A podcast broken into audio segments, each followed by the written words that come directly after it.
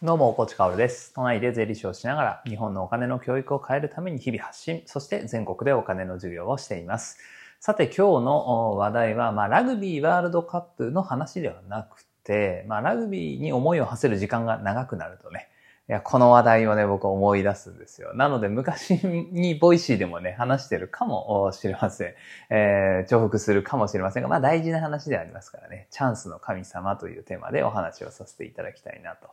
まあ、日本のね、ワールドカップ、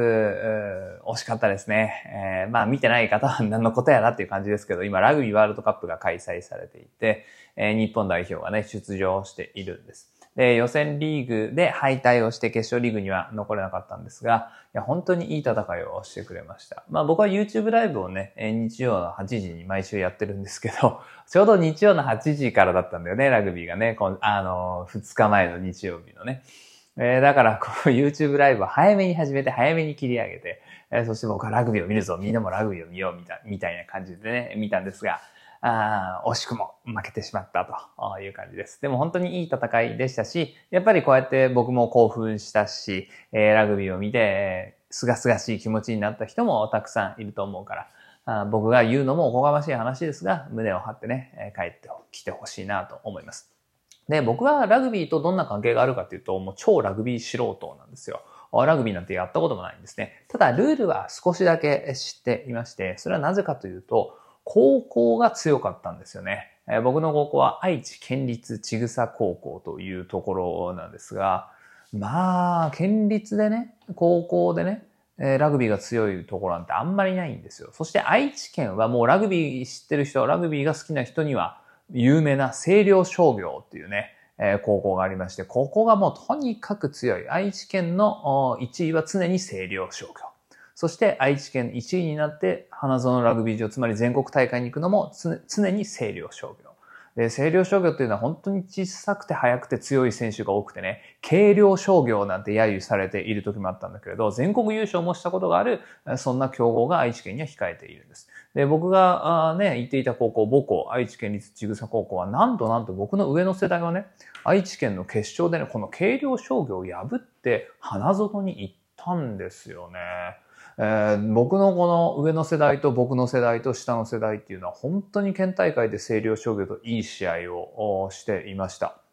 上の世代はもうギリギリで勝って県大会いちいということで花園に全国大会に行ったんですけど、僕の世代と下の世代っていうのはね、惜しくもという感じだったんだけれど、まあテレビで特集が組まれるぐらいにね、えー、競り合っていたし、えー、このさんねんかんっていうのはまあ、最初いっしょういっぱいで迎えているわけだから、上の世代は、我が千草高校が勝って、そして僕らの世代は星稜商業が勝って、強いのはどっちだみたいな感じでさんねんめとかね、えー、結構特集されていた記憶がありますね。で、僕はその時にラグビーのルールを頑張って覚えたんです。ね、県大会の決勝とかも当然応援に行っていますし、花園ラグビー場まで応援に行きました。だって、学校がバスチャーターしてくれるからさ、それ乗り込んでね、花園まで応援しに行きましたね。いや、本当に楽しかった。あ、僕の高校時代の青春のいちページです。まあでもね、僕がラグビーをやっていたわけではないからね。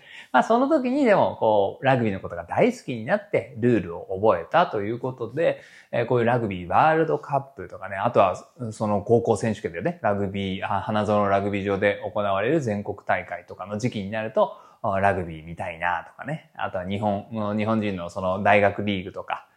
トップリーグとか、そういうのもやっぱりちょこちょこ見たいなって思っちゃうぐらいにラグビーが好きなんですよ。で、ラグビーのことを結構追いかけていた、まあ本当に男らしいスポーツだなと、いい、いいスポーツだなと追いかけていた時代に、とある選手を見つけてしまったんですね。えー、それはもう本当にとんでもない選手で、名前はジョナ・ロムーという選手なんですが、ニュージーランド、まあオールブラックスとね、言われる、えー、ラグビー界ではもう最強を誇る国の一つ、オールブラックスニュージーランドの選手、代表選手なんですよ。で、まあ、バックスって言って、めちゃくちゃ足が速くて、走っていってトライをするポジションになるんだけれど、身長にメーターぐらいあって、体重もひゃっキロ余裕で超えてて、でも、もう驚くべきほど足が速いんです。もうどうやって形容しようかなって思うんだけれど、もう完全に、ね、ラグビーしているその、うん、映像とかを見るとね、もう人間じゃないですね。人間じゃない。もう鉄、鉄の、鉄の塊がひゃくメートルじゅうびょうだいでズワーって走ってくる感じ。もう本当に映像を見るととんでもないですよ。もうさんにんよにんと吹き飛ばして、もうまるで交通事故。あるいはさんにんよにんと引きずって、それでも倒されずにトライを取るっていうね。まあ、そんな映像はね、もう何度も何度も見ましたね。もうぜひ皆さんにも見てほしいので、このチャプターにね、ジョナロム特集っていうね、YouTube の動画探してきましたから、それをね、貼っておきますので、気になる方は確認をしてほしいなと思います。まあちょっとね、ジョナロムについて熱く語りすぎましたね。話をね、少し戻すと、まあ我が母校の愛知県立千草高校とかね、あるいはまあ今回頑張ってくれた日本代表とか、チャンスが、チャンスとして認識できていたから、全国大会に出場できたとか、ワールドカップに出場できたとか、まあ、そういう感じになっていくわけですよね。僕たちは生きていく中で、人生を歩んでいく中で、何度もチャンスっていうのに巡り合うことってあると思うんです。でも実はその巡り合うチャンスの数以上に取りこぼしているチャンスっていうのも多いんだっていうのは、まあ僕はね、認識しています。なぜならチャンスっていうのは準備をした人にだけ訪れるものなので、準備不足の人はそれをチャンスと捉えることができないんですよね。まあ、例えば僕の話で言うと、僕は税理士として独立をして、開業をして、そして発信業務をして、何かこう世の中に伝えていかなきゃいけないとか、あとは税理士が持っている知識とかノウハウっていうのを無料で配るっていうのも必要だろうと。なぜなら日本国民はその税金の知識をみんな必要としているから。とか思い、調べ、そしてマーケティングを学び、エスエヌエス をやり、準備をしていたからこそ、ビジネス系 YouTuber みたいなものに乗ることができたんですよね。